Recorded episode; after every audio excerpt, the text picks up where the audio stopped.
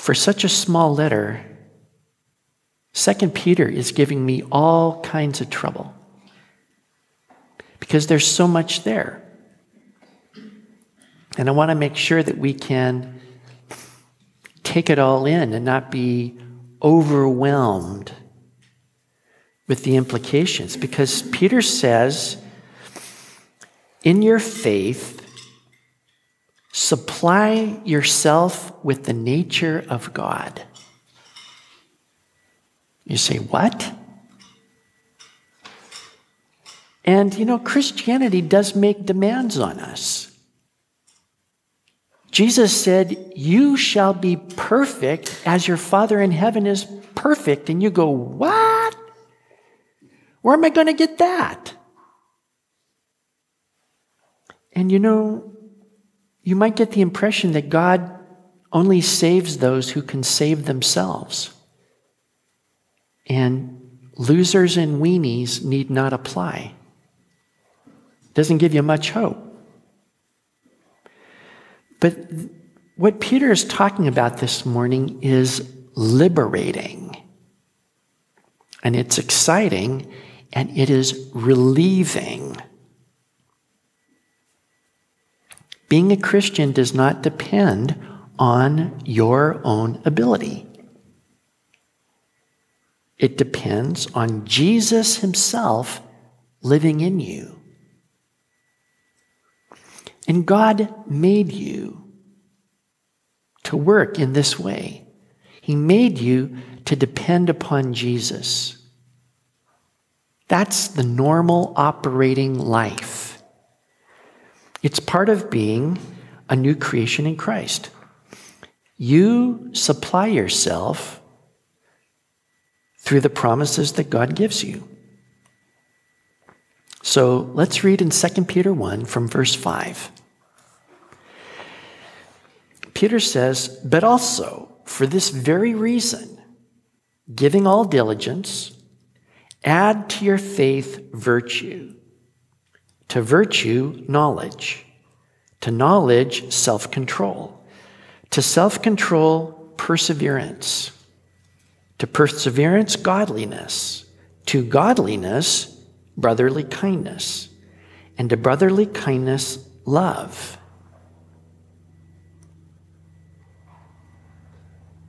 So, the supplying to yourself is there in verse 5 add to your faith, add to your. That's the word supply. And he's saying, supply this to yourself, add it to you. And there's a reason for this. And the reason that you are to supply this to yourself or add it to yourself is because God has already given it to you. Now, in verse 3, it says, His divine power has given to us. And then in verse 4, by which have been given to us exceedingly great and precious promises. This word is used twice in these two verses, and it means given as a gift.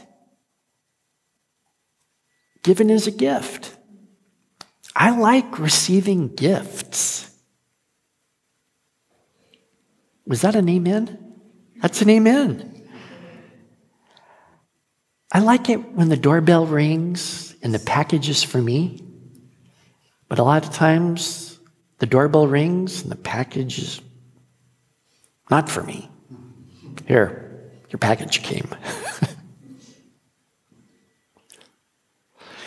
but here's God giving as a gift. The doorbell rings, it's God. Who's it for? It's for you. Wahoo. That's the difference. Now, you can't pay for a gift. Did you know that?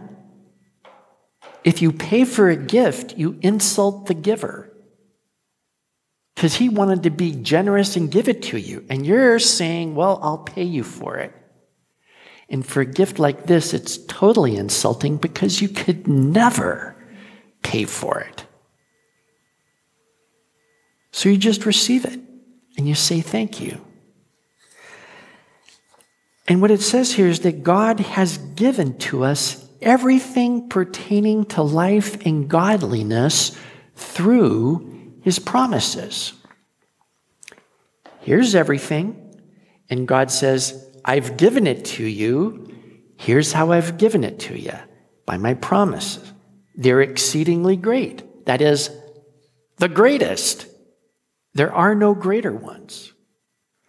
And they're precious beyond value because they're true. God swears by himself and says, This is what I will do for you. So you come to God and say, Well, would you do for me what you promised? You said it. It's not like any of us could take God and make him do this. You know, you know the move? So you got his arm and he got his neck and say, say it, say it. okay. All right.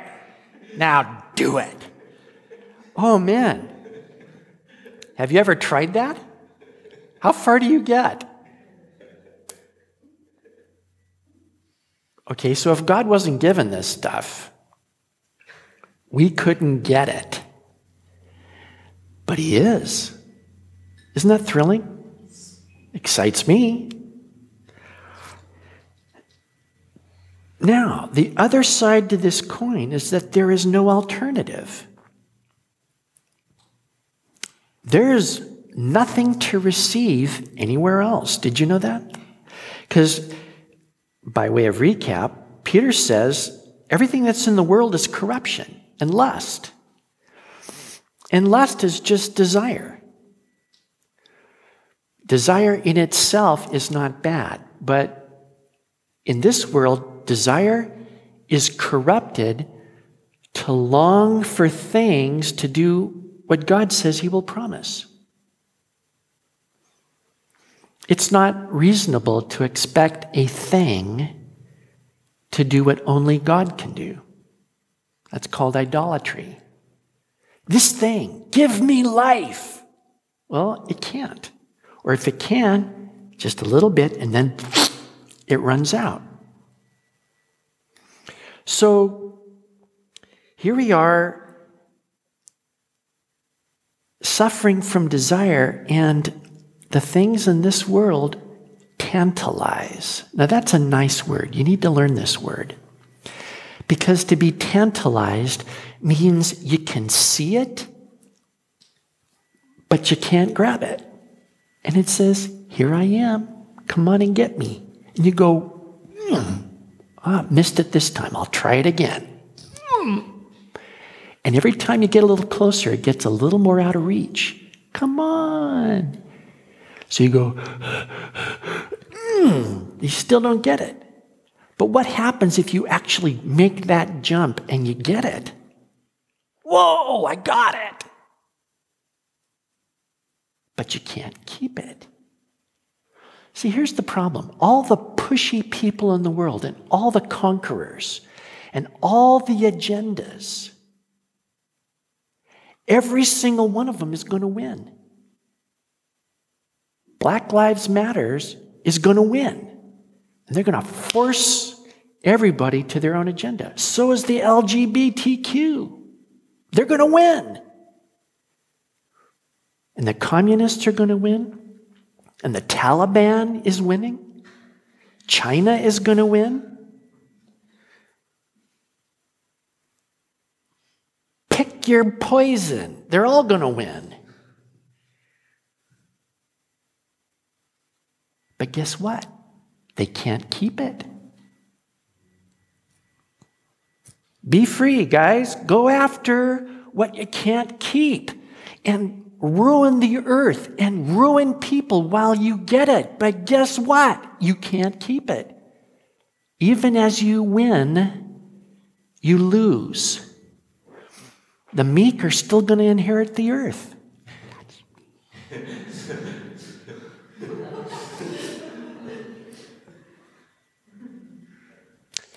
Is it fair to gloat even now? No, it's really sad. Because here you are expending all this energy to maintain and grasp and take, and you can't keep it no matter what you do. It's going to slip right through your fingers, and you lose your own soul. There is no alternative to God. None at all. If you look elsewhere than God, you're wasting your life. Does everybody get that? Now, the key here in verse 5 to supplying yourself, he says, add to your faith. Supply and faith. We're going to look at these two words for a second because it's crucial. Everything hangs on this. And you remember, this is the same precious faith that the Apostle Peter has. This is the way he lives. This is the way we're to live. All right? Add, supply. This is the first thing we're going to look at. And I love this word. You've heard of game geeks, right? I'm kind of a Greek geek. It rhymes. And I love this word. And I'll tell you why I love this word. This word for add is a Greek word, and the word of it is epichoregeo. Gee, Rob, why do you love that word? Epi or epi means it's an intensive, and choregeo, it means to lead a chorus, a group of performers, like in the Greek dramas and comedies and plays and all, there would be a chorus, a group of performers whose job it is to comment on the action and talk and, and insert themselves. All right, so you, you don't have one actor, you have an entire group of performers. And Epicorrigio was a guy who was rich enough to be a patron of a performing group. So he's not supporting one guy, he has enough to support the entire group. All right? Now, the reason I like this word is because I learned it at a time when my father was not impressed with me. I was playing in a Christian rock band full time, and I was not making any money. And I was living at home with my parents. And when you're 26 years old, living with your parents in the United States of America, you might as well wear a t shirt that says, loser. And my father would come to me and say, How much money did you make on the concert last night? And I would say, I didn't make anything. And he goes, Well, how are you going to make it? And I would say, I don't know. He says, What happens when you get married? I don't know. What happens when you have kids? I don't know. And then he would make this parental noise. and that would just smash me flat. And he would walk away, and I would go, I'm gonna die. What is this? Okay?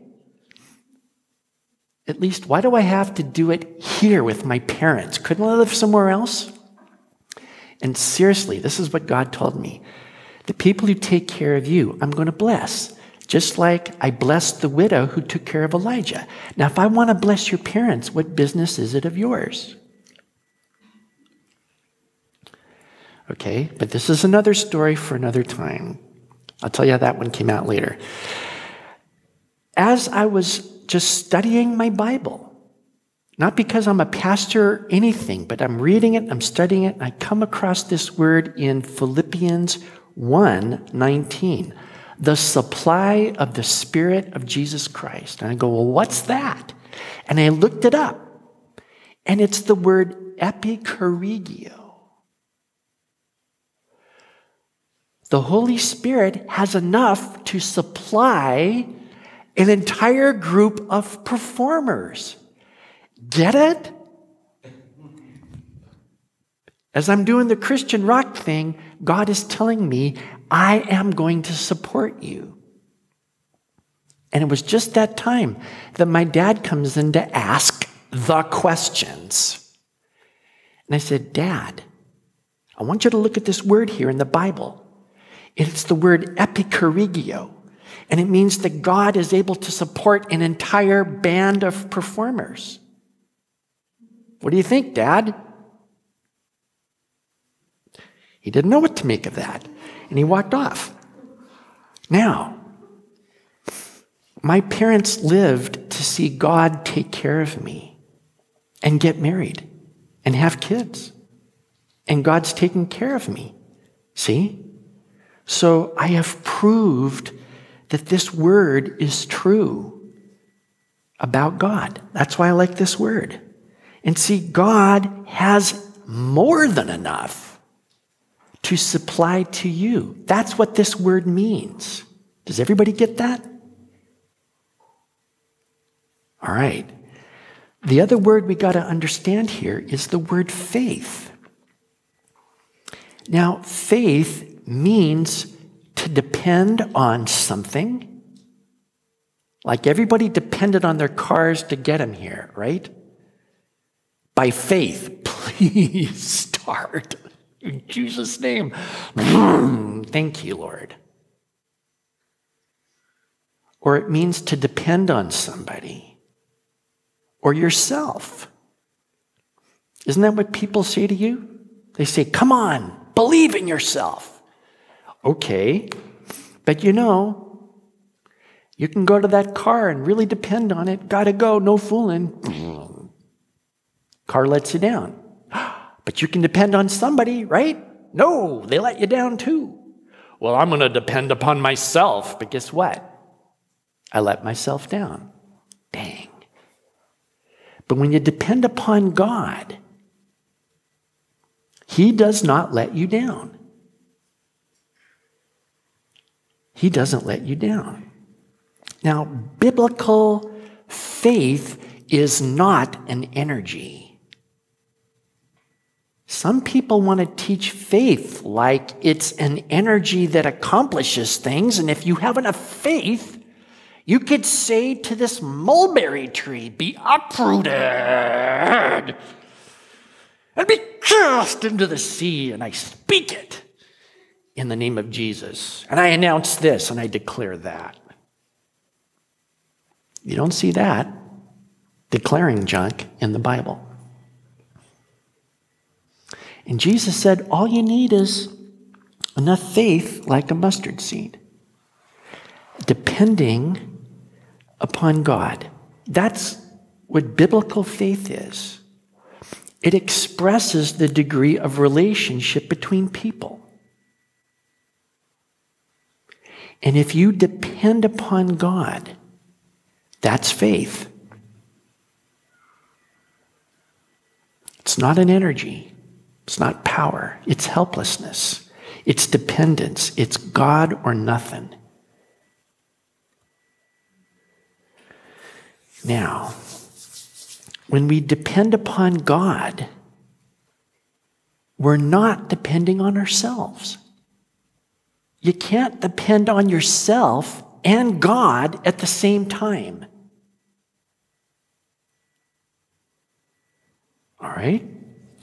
So, biblical faith does not depend on your ability, your skills, your anything except you're depending on God. That's what biblical faith is. Does everybody get that?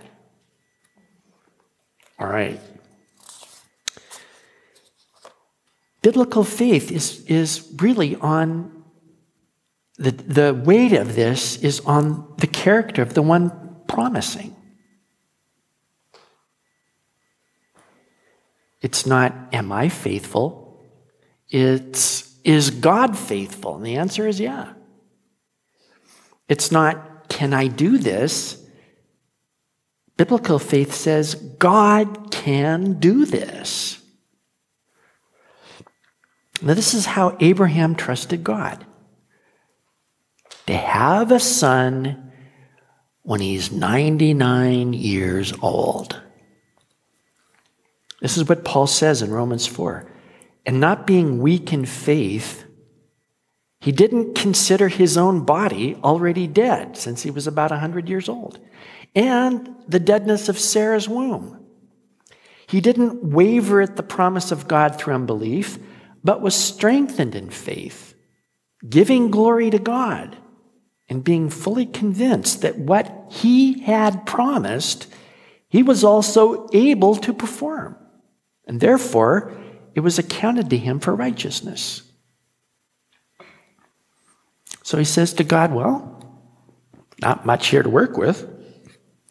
I guess you're going to have to raise me from the dead. But you can do that. You're God. I'm not going to raise myself from the dead because, well, I'm dead.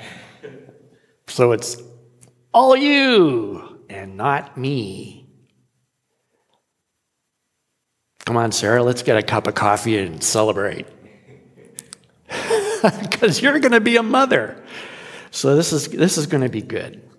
So you should be able to trust God because of his character right?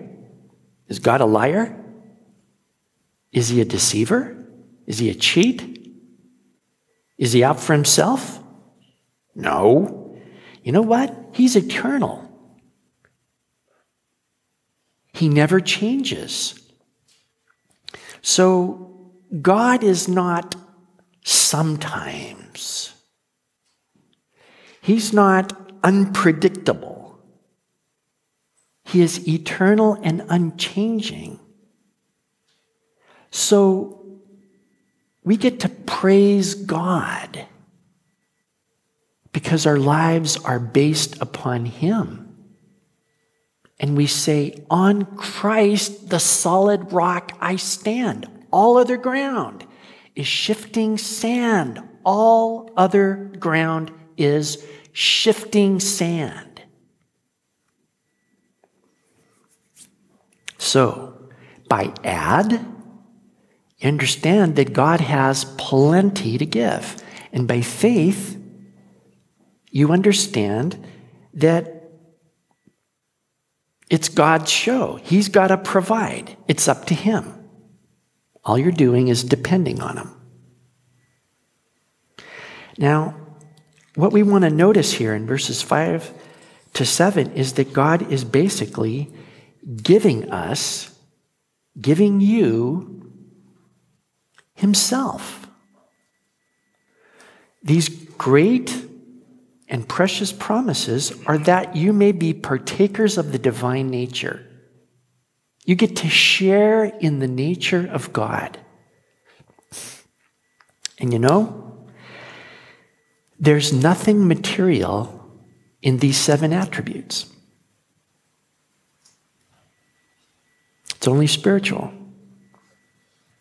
There's no health here, there's no wealth, and there's no prosperity. Isn't that weird? Some guys who teach faith say God wants you healthy and wealthy and prosperous, but it's not here. Now, if it was important, it would be here, but it's not.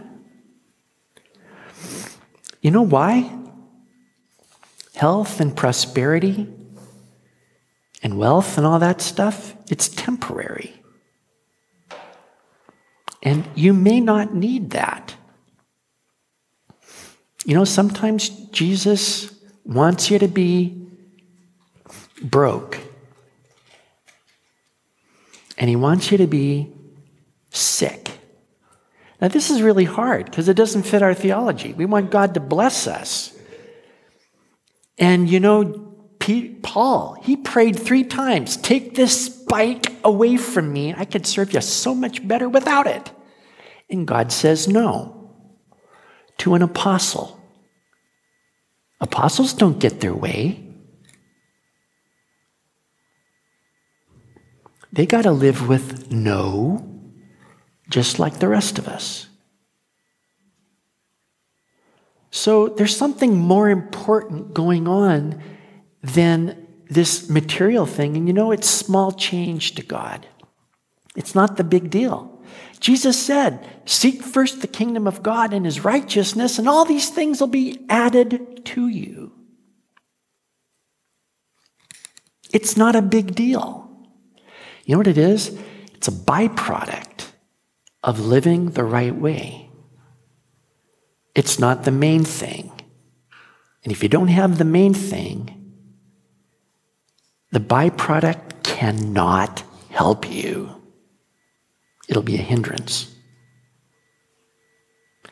So, God will provide, He will do that. But the real issue is that God wants to make you like Christ so that He is the firstborn among many brethren. And if at the end of this life you don't resemble Jesus, you have missed the whole point in life. You have wasted your life. You have blown it up. You missed everything in life. So, here are seven interrelated attributes of God that He is sharing with you. They all hang together, they're not isolated.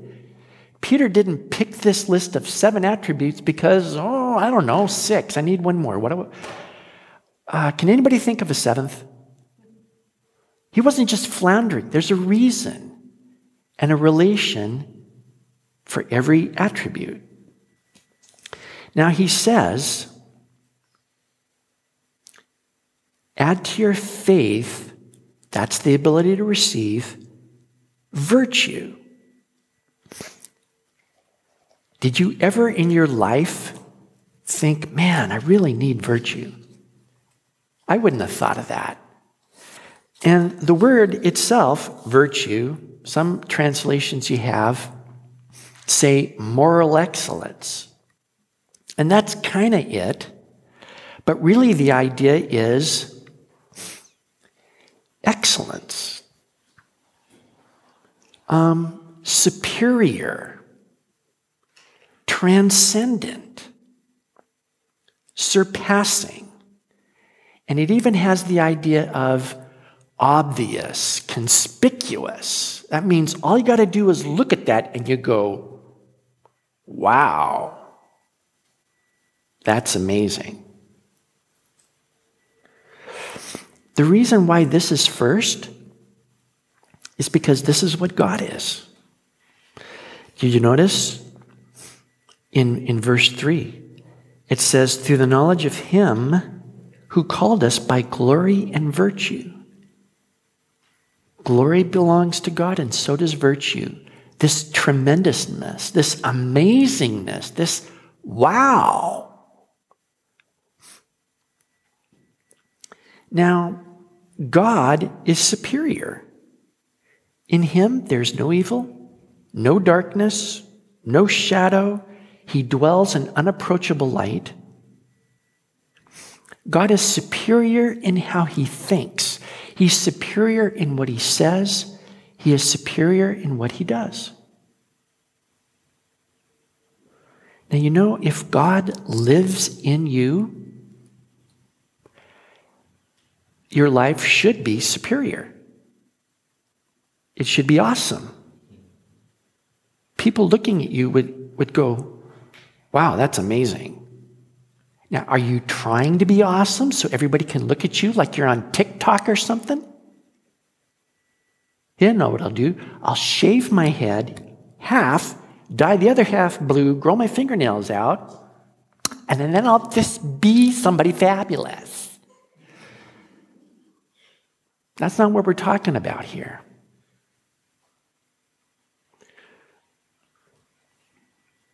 It's sort of like the reaction you get from looking at a, an amazing waterfall like Niagara or the Grand Canyon or the moon. You go, wow. The moon is not trying to be fabulous. The moon is fabulous and amazing. And when God lives in your life, your life is to be superior. Conspicuous. You are a city on a hill. You're not to be hidden. You're to be visibly awesome, but not because of you. Because God is visibly awesome in you. Doesn't that make sense? Your life should be better than somebody who God doesn't live in them. So live this little shriveled, dark, and wretched life because there's no light in them. But you have the light of life in you. Light arises in the darkness for the upright. Well, okay. Did you get scared on that one? That's only attribute number one. But here's number two. In your superiority of life, you are to supply yourself knowledge. And it's the knowledge that you learn by experience. And you can see the relation. Because if your life is superior, then it follows that you have knowledge. It's inferior to be ignorant, right? Now, our lives are to be characterized by knowledge, first of all, of God. Knowing Him by experience, not just knowing about Him,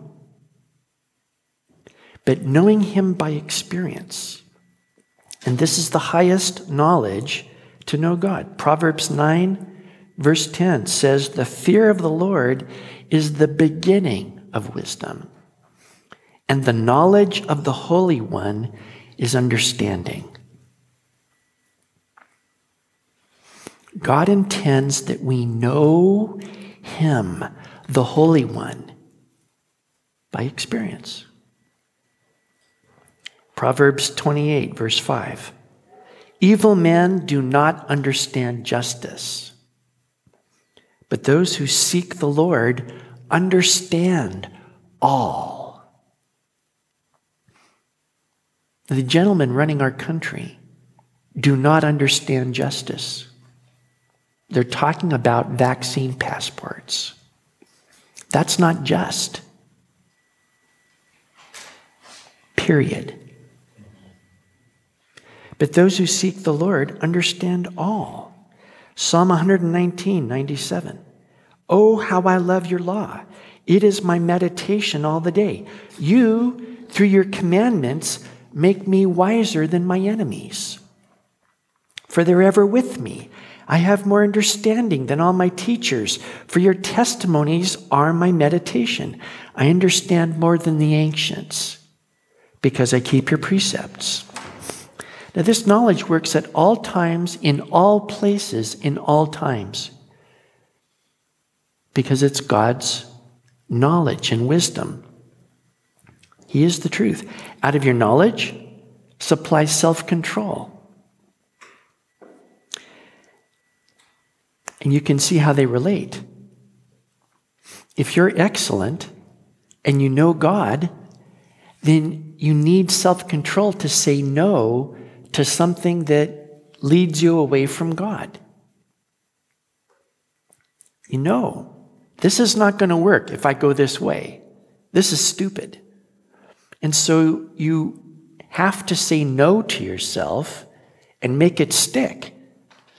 Because it's no good to say no and then go ahead and do it anyway. You know that those who practice sin will not inherit the kingdom of God. So you say to yourself, come on. No, no, no, no. But you also say yes by self control. And that is when it's time to witness for Jesus and the temptation is to say no, you say yes. And when it's time to suffer for the sake of Jesus, you say yes. Because it'd be easier to say, oh, I don't want it. So you learn how to say to yourself, no. And then you say, yes. In your self control, you also supply, supply perseverance. Now, that's the ability to remain in a difficult situation and to put up with the difficulty and not let it stop you. And you can see how it relates. It's no good to know the right thing and to be excellent and to have self control, but not continue. To give up saying yes and no to yourself. And Paul says, you know, everybody runs in a race, but only one wins the prize. You got to run in order to win the prize. And the one who wants to win exercises self control in all things. So it all works together. And you know, this is the very perseverance of Jesus. He endured the cross, despising the shame. He endured the opposition of sinners. It's the same word used twice there in Hebrews 12. So, you know, he knows how to do this, and he supplies it to us. Now, in your perseverance, you supply to yourself godliness. And the Greek word doesn't have God in it, it really means devotion. And it is to be devoted to God, committed to Him. This is also Jesus. You know, he, he went to the temple, he looked at it, and he made himself a whip, and he started using it, and he says, Get out of here. My father's house is to be a house of prayer, not a den of thieves. And his disciples remembered, Zeal for your house will consume me. That's it. This commitment and zeal for God. And you know, God is the highest priority in, in your life. So you're going to be committed. You're not going to have any other gods before Him. Your life is going to reflect His life. Now, from your devotion to God, you supply brotherly kindness. And that makes perfect sense. If you're devoted to God, you're going to be devoted to all those who are born of God. That means all the brethren. We really are brethren and sistren because we really are born again. We really share the Holy Spirit between us. And so we really do have a priority for one another. Now, from your brotherly kindness, you supply love. And that makes perfect sense. See, we not only lay down our lives for the brethren, but we can actually love our enemies. People who aren't born again. Treat everybody the same. Love everybody. Now you see, that is a tall call there. I can't do that. But see, God can. Only God can do this. Only God can do these other things. Every single one of them is impossible, okay? So only when God lives in you can you do it. All right. Everybody sufficiently compressed and bummed out? It's, it's really still in here. And everybody is a little nervous because you're thinking, how am I going to do this?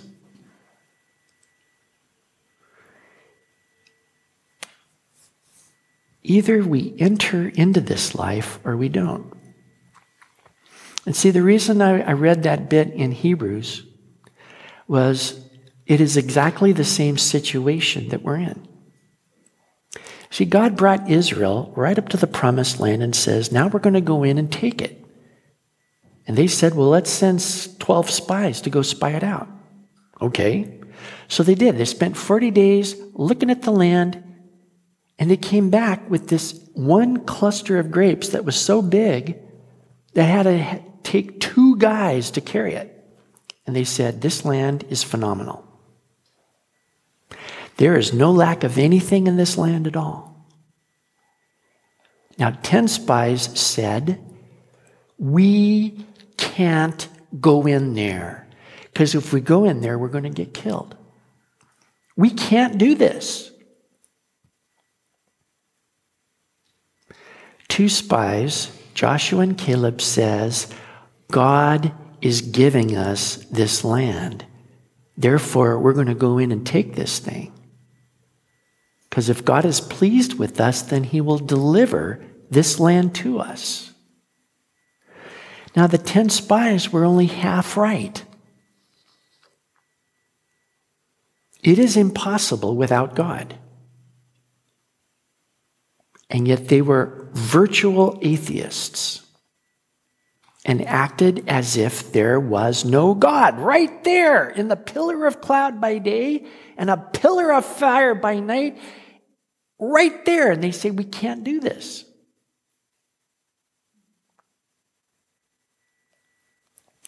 Joshua and Caleb said, Let's go in there and do it. God's going to do it. And you know, they proved that this is true. They proved it does not depend on them. You know how they proved it? With their own bodies. Because they had to spend 40 years in the wilderness. And when they came back, they're 85 years old. Now, are 85 year old guys that fearsome? 85 year old guys going to conquer a land? The answer is yes. Caleb says, You know what? I am just as strong now as I ever was. I'm 85 years old, man. What is this? That's exactly right. 85 year old guys conquered Israel. Doesn't even depend on how old you are. You old fogies. Doesn't matter. All that matters is what does God say? So, you know what? God does not want you to think, I can't be superior. See, a bunch of you just let yourselves out on the first one. You said, superior. I can't do that. Therefore, the rest of this list does not apply to me because I can't even get to the first one. See? But it's not your superiority, it's God's superiority. If He wants to be superior in you, what business is that of yours?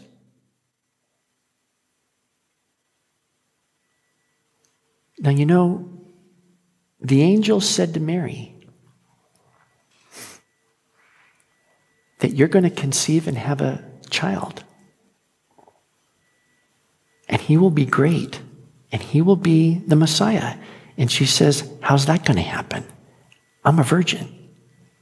And the angel says, The power of God is going to overshadow you, and you will bear a son. And she said, Okay.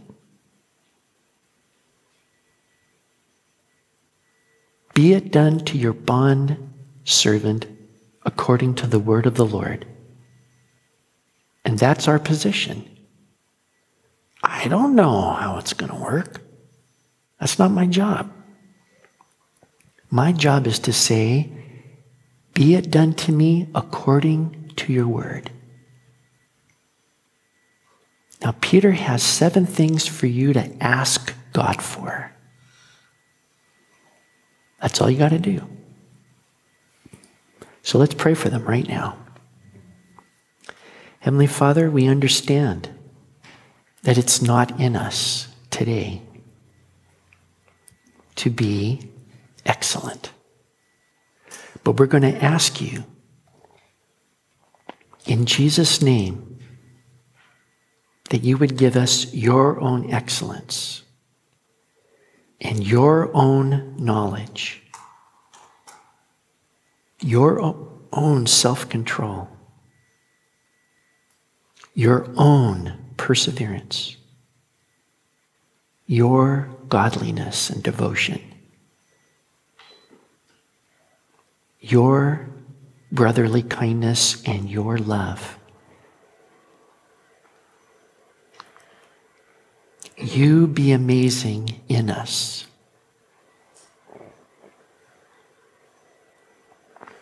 And let everyone else just marvel at what you do in my life for your glory and honor in Jesus' name.